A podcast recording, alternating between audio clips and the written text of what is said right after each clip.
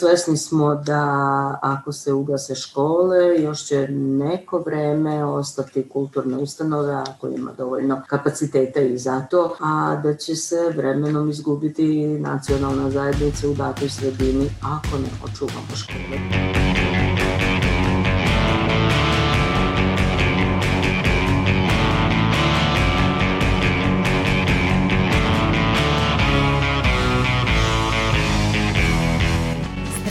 Slušate podcast Reaguj nezavisnog društva novinara Vojvodine. Moje ime je Iva Gajić, a na ovoj emisiji radili su Sanja Đorđević, Irena Čučković, Sanja Kosović i Nemanja Stevanović. Bliže se nova školska godina. U prošloj epizodi podcasta Reaguj govorili smo o učbenicima, a i ovu posvećujemo školstvu. Naša 60. epizoda bila je posvećena službenoj upotrebi jezika nacionalnih manjina u Srbiji, a u 65. epizodi govorimo o slušanju nastave na maternjem jeziku. Zakoni o nacionalnim manjinama navode da je nastavu moguće pohađati na jeziku nacionalnih manjina, ali o zakonskom okviru ćemo nešto kasnije govoriti. Hajde da poslušamo za početak roditelje čija deca pohađaju nastavu na jeziku nacionalne manjine – Sanja Đorđević je razgovarala sa jednom majkom. Sanja, s kim si tačno razgovarala i šta kaže? Olenka Živković iz Ruskog krstura, majka je troje dece i pripada rusinskoj zajednici. Ona, kao i njena deca, osnovnu školu završili su upravo u krsturu na rusinskom jeziku. U Ruskom krsturu postoji nastava na rusinskom jeziku i to već tačno ne znam koliko godina, ali mislim veoma brzo posle naseljavanja Rocina u ove prostore došlo je do izgradnje škole i nastave na rusinskom i uvek je osim za vreme Mađarske, to je Austro-Ugrske, bilo na mađarskom jeziku, a inače je uvek bilo na rusinskom, što je e, škola bila pored crkve, tako da se to tako regulicalo. Školovanje na manjinskom jeziku ne predstavlja problem prilikom daljeg školovanja na većinskom jeziku, smatra naša sagovornica. Lično smatram da što se tiče baš rusinskog jezika, jer i sama sam završila školu, osnovnu školu na rusinskom, pa sam posle išla u Karlovačku gimnaziju nije mi ništa smetalo i deca su mi išla i ide jedno još uvek na rusinskom jeziku i smatram da što se toga tiče, ako nastavljaju dalje, školovanje na srpskom jeziku u tom smislu im možda, možda im je malo teže u početku, a posle prosto prevaziđu te neke male neprijatnosti i bi neznanje koje su imali po pitanju srpskog jezika, to što je na nama naravno srpski malo teže, ali ne smatram da je to neka velika poteškoća u daljem školovanju. Dostupnost obrazovanja na maternjem jeziku je veoma važna jer ne samo što doprinosi očuvanju nacionalne kulture, ona čini i manjinsku zajednicu na okupu i sprečava asimilaciju. To je način na koji mi zapravo i održavamo sebe, odnosno naše postojanje, jer kroz jezik, kulturu i sve to sprečava se asimilacija. Mislim, moje suprug nije Rusin, ali živimo u Krsturu i smatramo oboje da je veoma važno da deca nauče svoj materni jezik, jer to je, moje deci je to materni jezik. Sa druge strane, zanimljivo je da je upravo u ruskom krsturu nastava na rusinskom zastupljenije od nastave na srpskom. Više o tome poslušajte u prilogu studentkinje Aleksandre Franciske Bos. Osnovna i srednja škola Petro Kuzmjak u Ruskom krsturu ima dugogodišnju tradiciju nastave na rusinskom jeziku koja već traje 260 godina. Od 1753. godine do danas se nego je pored rusinskog jezika i kultura Rusina u okviru ove ustanove. Kroz dugi niz godina promenila se slika stanovništva ovog mesta. Dok je nekada većinsko stanovništvo bilo rusinskog porekla, kroz migracije Rusina iz ruskog krstura u druge krajeve zemlje i inostranstvo, kao i dolazak Srba u isti, pojavila se potreba za uvođenjem nastave na srpskom jeziku.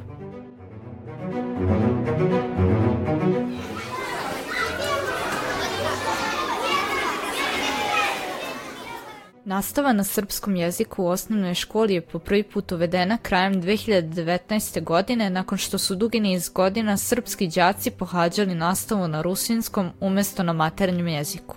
Ovo se dogodilo kao posledica višegodišnjih napora za uvođenjem nastave na srpskom u kom su udeo imali roditelji đaka kao i lokalne ustanove opštine Kula poput odeljenja za društvene delatnosti. U okviru srednje škole nastava se može pohađati u odeljenjima opšteg tipa na rusinskom ili srpskom jeziku, a od pre par godina uveden je smer na srpskom turističko-hotelijerski tehničar, prema podacima sa portala srednje škole.edukacija.rs. Ovaj dodatni smer na srpskom je nastao u cilju sa povećanjem broja đaka u školi koji već određeno vreme opada kako navodi portal novosti. Srednja škola iz Ruskog krestura je ujedno jedina škola u celom svetu u kojoj se nudi mogućnost pohađanja nastave na rusinskom. Pri školi se nalazi i dom učenika namenjen učenicima koji dolaze izvan Ruskog krestura da pohađaju nastavu u gimnaziji i na smeru turističkog tehničara. Osnovna i srednja škola Petro Kuzmjak pokazuje da je moguće spojiti dva jezika i dve kulture, Rusine i Srbe, u sferi obrazovanja. I dok đaci koji pohađaju nastavu na većinskom jeziku, pored obaveznog srpskog jezika i književnosti, engleskog i drugog stranog jezika koji bi po pravilu mogao da se bira, deca koja uče školu na manjinskom jeziku izučavaju četiri jezika. Olenka Živković smatra da je to prednost.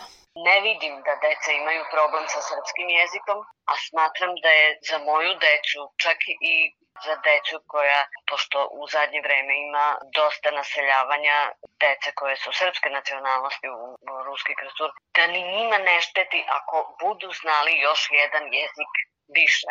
Naprimer, naša deca u osnovnoj školi uče četiri e, jezika, znači rusinski, srpski, nemački i engleski, sad sve u zavisnosti koji profesori su na ovoj teritoriji prisutni. Znači četiri jezika, dok deca koji imaju nastavu na srpskom jeziku uče u drugim mestima, uče srpski i još dva strana jezika. Tako da naša deca još pride imaju jedan jezik ne smatram da im to smeta i da im šteti. Prosto, ne kažem, nije svako predodređen za to da zna jezike, ali prosto i neke osnove uvek dobro dođu u životu. Vratimo se na službenu upotrebu jezika nacionalnih manjina. Kao što smo rekli u 60. epizodi podcasta Reaguj, prema Ustavu u Srbiji je u službenoj upotrebi srpski jezik i ćirilično pismo, dok se službena upotreba drugih jezika i pisama uređuje zakonom. Ustavom je i zagarantovano pravo pripadnika manjinskih nacionalnih zajednica na očuvanje posebnosti, što podrazumeva i pravo na upotrebu svog jezika i pisma. Sa druge strane, statut Vojvodine navodi da je u Vojvodini u službenoj upotrebi srpski jezik i ćiriličko pismo, mađarski, slovački, hrvatski, rumunski i rusinski jezik i njihova pisma. Za regulisanje prava na službenu upotrebu manjinskih jezika ključna su dva zakona, Zakon o službenoj upotrebi jezika i pisama i Zakon o zaštiti prava i sloboda nacionalnih manjina. Dalje, statutom opštine, odnosno grada, mogu se utvrditi jezici i pisma koji su u službenoj upotrebi na teritoriji opštine, grada ili u pojedinim naseljenim mestima. Prema članovima 13, 14 i 15 Zakona o zaštiti prava i sloboda nacionalnih manjina, Pripadnici nacionalnih manjina imaju pravo na vaspitavanje i obrazovanje na svom jeziku, odnosno govoru u ustanovama prečkolskog, osnovnog i srednjeg vaspitanja i obrazovanja. Iako je zakonom utvrđeno da se može propisati minimalni broj učenika za nastavu na manjinskom jeziku, broj učenika koji pohađa nastavu na maternjem, odnosno jeziku nacionalne manjine, može biti manji od minimalnog broja učenika koji je potreban za formiranje odeljenja. Treba napomenuti da obrazovanje na jeziku nacionalne manjine prema ovom zakonu ne isključuje obavezno učenje srpskog jezika. Ovde ćemo stati na trenutak sa zakonima i skoknuti do Subotice gde je koleginica Sanja Kosović razgovarala sa direktorkom Subotičke osnovne škole. Sanja u Subotici je osim e, mađarskog e, jedan od službenih jezika i hrvatski. Da li ima nastave na ovom jeziku? Direktorka osnovne škole Matko Vuković u Subotici, Mirjana Stevanović, za podcast Reaguj kaže da u njihovoj školi drže nastavu na srpskom i na hrvatskom jeziku. U našoj školi imamo nastavu na srpskom jeziku i na hrvatskom nastavnom jeziku. Sad, sad bitno je ko se kako izjašnjava, ali sad više u školi nema toga, recimo ovi koji pohađaju nastavu na srpskom jeziku, mogu da se izjasne, ali ne more da se izjasne koje su nacionalnosti. Ono što mi trenutno raspolažemo o našim podacima koji su nama bitni za, za organizaciju nastave, to je koliko deca hoće da idu na nastavu na hrvatskom nastavnom jeziku i to imamo 105, 110 učenika, zavisi kako koje godine. Imamo 8 razreda i tu se negde kreće između 105, 115, uglavnom je tu taj broj učenika koji nastavu pohađa na, na hrvatskom nastavnom jeziku. Osim dece hrvatske i srpske nacionalnosti, u osnovnoj školi Matko Vuković 23% učenika se izjašnjavaju kao Romi. Međutim, iako je velik broj učenika romske nacionalnosti, u toj školi nema romskog udeljenja. To jeste pre 20 godina bilo, bilo, ali je to sada dosta, ovaj, dosta tema nije, kako da vam kažem, nije to do nas, to je do Nacionalnog saveta Roma koji treba da obezbedi uslove da se tako nešto uradi. Stevanović objašnjava da je za formiranje odeljenja na manjinskom jeziku uslov da imate stručan kadar i da imate decu koja su zainteresovana za tako nešto. Još jedan uslov jeste da i broj zainteresovanih učenika bude veći od 15. Za podcast Reaguj Stevanović kaže da je nedostatak stručnog kadra iz određenih oblasti uvek zastupljen. Ona objašnjava kroz kakvu obuku prolaze njihovi učitelji koji predaju na hrvatskom nastavnom jeziku. Nedostatak stručnog kadra iz određenih oblasti u određenim periodima uvek zastupljen. Nije to samo na, na jezicima nacionalnih manjina, nego imamo i druge predmete koji su deficitni. Nastavnici koji to predaju, matematika, fizika, ti različiti predmeti ovaj, prirodnih nauka i imamo uh, ono što je sad recimo što se tiče nastave na hrvatskom, ali to je uvek zamka od toga što je jezik sličan, pa onda se često i koristi taj srpski koji ali nije, nije isti jezik. I insistira se na tome da se uh, nastava drži na hrvatskom nastavnom jeziku iz učbenika koji su prevedeni na hrvatski jezik i zbog toga mislim da već treća godina zaredom postoji lektorat u Novosadskom fakultetu gde nastavnici koji žele da predaju nastavu na hrvatskom nastavnom jeziku imaju dvosemestralni predmet koji pohađaju i nakon toga dobijaju sertifikat da su oni stručni da predaju nastavu na hrvatskom nastavnom jeziku. Pre tri godine osnovna škola Matko Vuković bila je jedna od četiri škola u Subotici koja je organizovala nastavu za decu iz migranskih kampova. Zbog promene vrste Subotičkog prihvatnog centra za migrante, poslednjih godinu dana više ne organizuju nastavu. Stevanović za podcast reaguje i objašnjava kako je ta nastava izgledala radili smo na taj način da su naši nastavnici pripremili nastavu, pripremili nastavni materijal, nastavne sadržaje i išli u migranski kamp da rade sa decom koja su bila zainteresovana. To svakako nije bilo, nije mogo da bude, da bude obavezujuće za one koji će dolaziti, jer znate, posebni uslovi su tamo života, rada, zaista posebna jedna i psihološka atmosfera u, u svemu tome. Mm -hmm. Zatim, taj naš prihvatni centar je centar koji je prolazni. Uglavnom dođu porodice koje uh, žele ili imaju mogućnosti da pređu preko u Mađarsku i onda je to kratko bilo zadržavanje i tako da je jedan sistematičniji rad ili neki ozbiljniji, kako bismo rekli, nije mogao da bude da se sprovodi, da deca dobijaju sistemska znanja i veštine i umenja, ali smo eto bili prisutni tamo da onome ko je tu prisutan malo nastavu. Jednostavno, više su to bile radioničarskog tipa. Stevanović kaže da su nastavu učitelji uglavnom držali na engleskom jeziku. Imali smo i prevodioca koji je za decu koje baš ne razumeju engleski jezik govorio, prevodio na farski, na neki drugi arapski jezik, zavisnosti koliko je tada bilo dece i koliko smo prevodioca imali. Međutim, ono što je, eto sad, vama možda interesantno da znate, e, oni su često tražili da pored toga što smo mi pripremili određene sadržaje, da što više učimo sa njima engleski i nemački jezik. To na tome su insistirali da ovih ostalih sadržaja bude manje, ali da se uče jezici, jer eto, žele da budu pripremljeni za ono što ih čeka. Nastavni program koji se odvija na jeziku nacionalne manjine prema zakonu o zaštiti prava i sloboda nacionalnih manjina propisuje da nastava na maternjem jeziku u značajnoj meri sadrži teme koje se odnose na istoriju, umetnosti i kulturu nacionalne manjine. Nacionalni savet nacionalnih manjina su ovde ključni jer učestvuju u izradi nastavnih programa za predmete. Koleginica Irena Čučković razgovarala je sa predstavnicom Rusinskog nacionalnog saveta o pitanju nastave na njihovom maternjem jeziku. Irena, kaži nam nešto više o tome.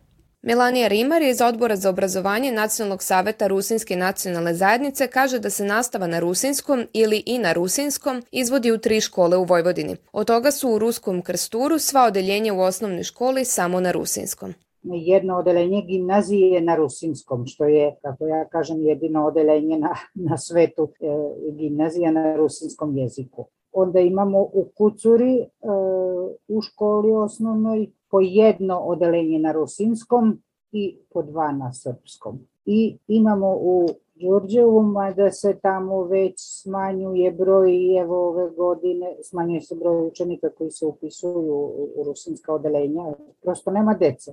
I ove godine nemamo prvi razred, niko se nije upisao, ni prošle godine nije bilo, znači tamo imamo samo treći i šesti razred. Osmaci su sad izašli iz rusinskog odeljenja i imamo treći i šesti razred na rusinskom. I to su u Kucuri i u Đurđevu su dosta mala odeljenja. A isto pitanje postavili smo i Slovačkom nacionalnom savetu. Koleginica Iva Gajić je sa njima razgovarala. Tako je Nemanja. Članica izvršnog veća i koordinatorka odbora za obrazovanje u Nacionalnom savetu Slovačke nacionalne manjine Svetlana Zolnjan za podcast reaguje nabraja koliko ima osnovnih, srednjih, ali i predškolskih odeljenja i grupa koje nastavu slušaju na slovačkom jeziku.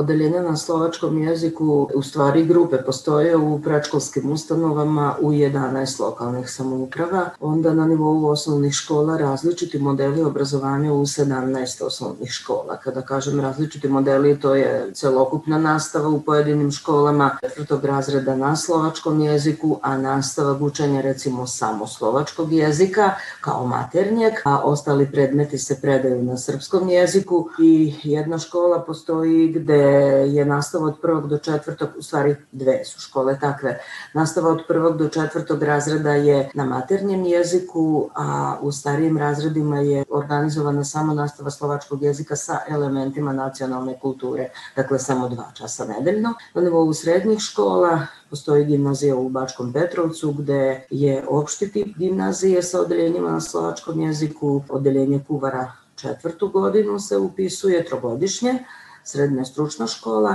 Od ove školske godine je upisano 18 učenika, tako da će se konačno otvoriti, kažem konačno jer je bilo pokušaja i nekoliko godina ranije, smer e, informatički, elektrotehničar informatičkih tehnologija, čini mi se da se tako smer zove, znači od septembra očekujemo četvorogodišnji stručni smer i u gimnaziji u Bačkom Petrovcu sa domom učenika. Onda u gimnaziji u Kovačici postoji jedno odeljenje sa slovačkim nastavnim jezikom i u medicinskoj školi u Novom Sadu, medicinska sestra ili opšti tip, takođe na slovačkom nastavnom jeziku od 2012. u medicinskoj školi. Sve je manje dece koja nastavu slušaju na slovačkom jeziku, a Zonjan ističe da je to zbog sve češćih migracija celih porodica. Dece je sve manje, osipa se recimo od 2012. godine, ako bismo poradili statistiku, videli bismo da na nivou osnovne škole oko 800 učenika imamo manje, što je praktično jedna četvrtina učenika. Problem bih rekla da je negde najviše izražen u odlaženju mladih ljudi u inostranstvo. Prosto se sele cele porodice, pa po tom pitanju naravno onda odlaze i učenici iz škole. Često je to u uzrastu pre nego što uopšte krenu u osnovnu školu, tako da u evidenciji vidimo da bi smo trebali da imamo negde desetak pet, ili možda i više učenika više upisanih u prvi razred, međutim je njih manje. Naravno, postoji i onaj problem gde se učenik upiše u odeljenju sa srpskim nastavnim jezikom, ali nije toliko često puno, puno više je izraženo, kažem, ovo, ove migracije su više razlog smanjenja broja učenika. Ipak, kada u manjim mestima nema dovoljno učenika koji bi slušali nastavu na slovačkom jeziku, piše se zahtev Ministarstvu prosvete kako bi se odobrilo otvaranje odeljenja bez obzira na broj đaka. Kako Zolnjan ističe, ovi zahtevi su do sada uvek bili prihvatani. Sredine gde je malo dece e, škole pišu zahtev Ministarstvu prosvete koji naravno dođe i do nacionalnog saveta ili se direktno obraćaju škole ili se onda obrati pokrenjski sekretarijat koji ima prenesene kompetencije ministra po pitanju otvaranja odeljenja sa manjim brojem učenika od 15 i uvek se dobila do sada saglasnost za otvaranje odeljenja. Nikada do sada nismo imali neke probleme pri formiranju odeljenja, iako je to bilo pet učenika, iako je to bilo možda i manje od pet učenika. Kao primer ću istaći školu u Slankamenačkim vinogradima, koja je izdvojeno odeljenje škole 22. julu u Krčedinu. Ukupno je šest učenika od prvog do četvrtog razreda i kombinovano odeljenje se naravno svake godine otvori za tih šest učenika. S te strane zaista želim da kažem da je dobra saradnja s Ministarstvom prosvete i da se ono što bi se reklo ekskluzivno pravo ministra po pitanju nacionalnih manjina zaista upotrebljava svake godine. Kako Zoljan naglašava, ponekad se dešava da roditelji odluče da, iako je detetu maternji jezik slovački, ono ipak krene u odeljenje gde se nastava sluša na većinskom srpskom jeziku. Sve zavisi od same sredine.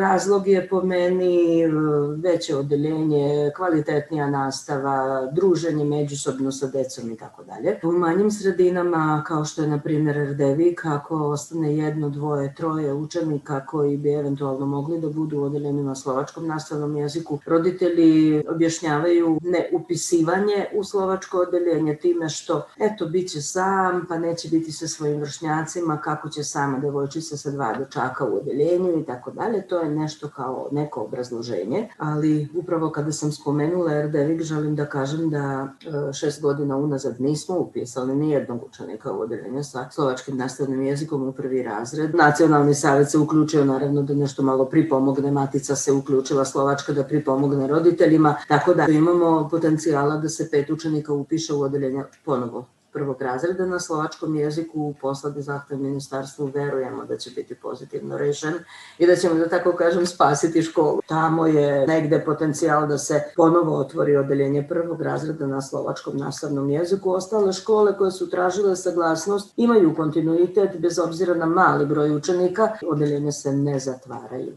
Sa druge strane, Melanija Rimar iz Rusinskog nacionalnog saveta objašnjava da je najveći problem sa kojim se susreću prilikom organizovanja nastave na manjinskom jeziku manjak dece. Ta e, porodica mladih, znači sa decom, su otišli u Kanadu, ima dosta u Nemačkoj, u Slovačkoj, sad u Austriji, sad ovih poslednjih, ne znam, 10-15 godina je baš ono masovno su išli u, posebno u Kanadu.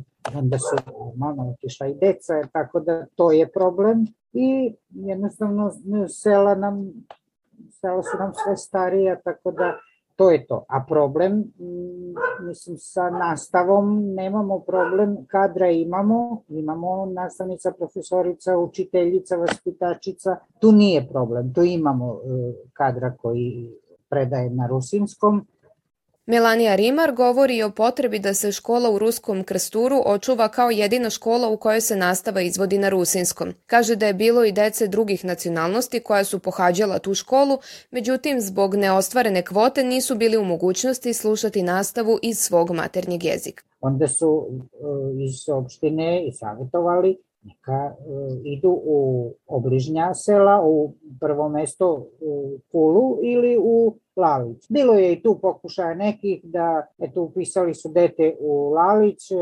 revoltovani što ne mogu na srpskom, a jedno dete se prijavilo samo.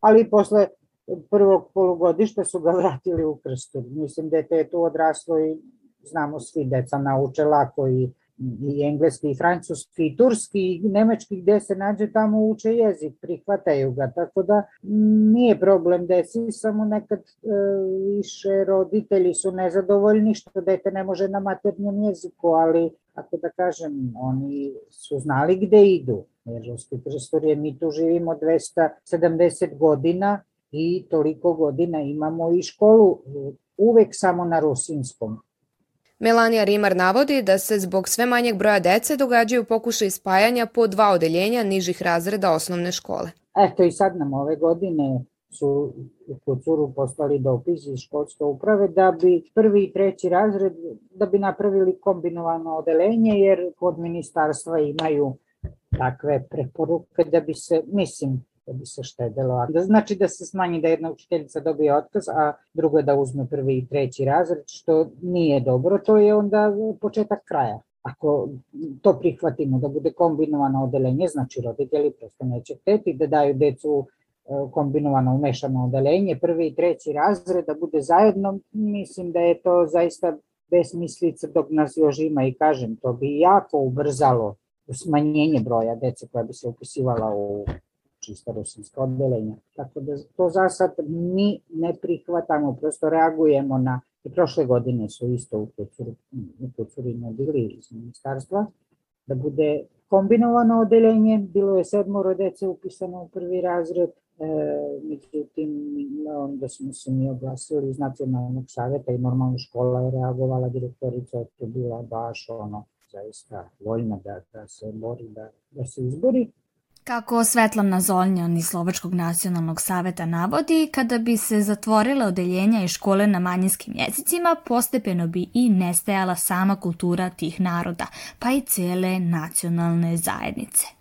Naravno da je izuzetno važno da se očuva odeljenje ili da deca uče svoj materni jezik na nivou osnovne škole, čak i u prečkolskom uzrastu. Nacionalni savjet u pet lokalnih samouprava e, finansijski pomaže tamo gde ne imamo grupu na slovačkom jeziku, da se izučava alternativni program učenja maternjeg jezika, nešto malo kulture, tradicije, dečih pesmice, igara, brojalica, brzalica i tako dalje, da dete ima ipak kontakt sa slovačkim jezikom i u prečkolskom uzrastu mestu. Naravno, svesni smo da ako se ugase škole, još će neko vreme ostati kulturne ustanove ako ima dovoljno kapaciteta i za to, a da će se vremenom izgubiti nacionalna zajednica u datoj sredini ako ne očuvamo škole. Zato smatramo da je negde prioritet i negde nacionalni savet, ne samo naš, nego većina nacionalnih saveta obrazovanju zaista pridaje veliki značaj i na sve moguće načine se proba očuvati učenje jezika jezika.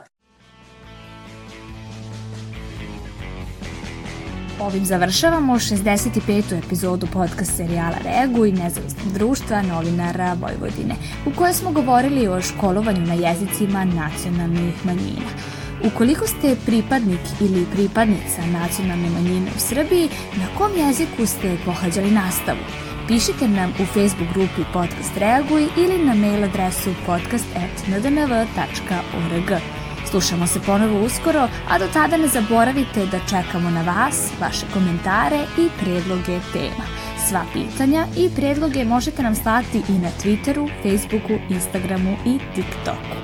Naš rad možete pratiti na kanalima na iTunesu, Stitcheru, Castboxu, Sounderu, Spotifyu, Google podcastima, Deezeru, kao i na sajtu podcast.rs.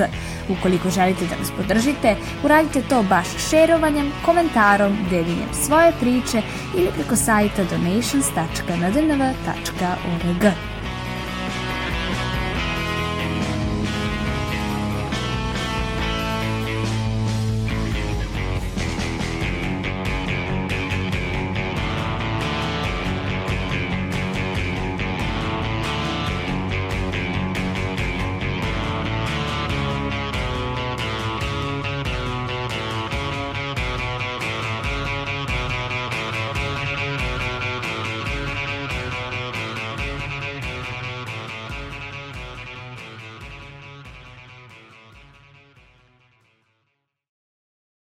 Podcast je pripremljen uz finansijsku podršku Evropske unije i Saveta Evrope u okviru projekta Promocija različitosti i ravnopravnosti u Srbiji. Stavovi izraženi u njemu ni na koji način ne odražavaju zvanično mišljenje bilo koje strane.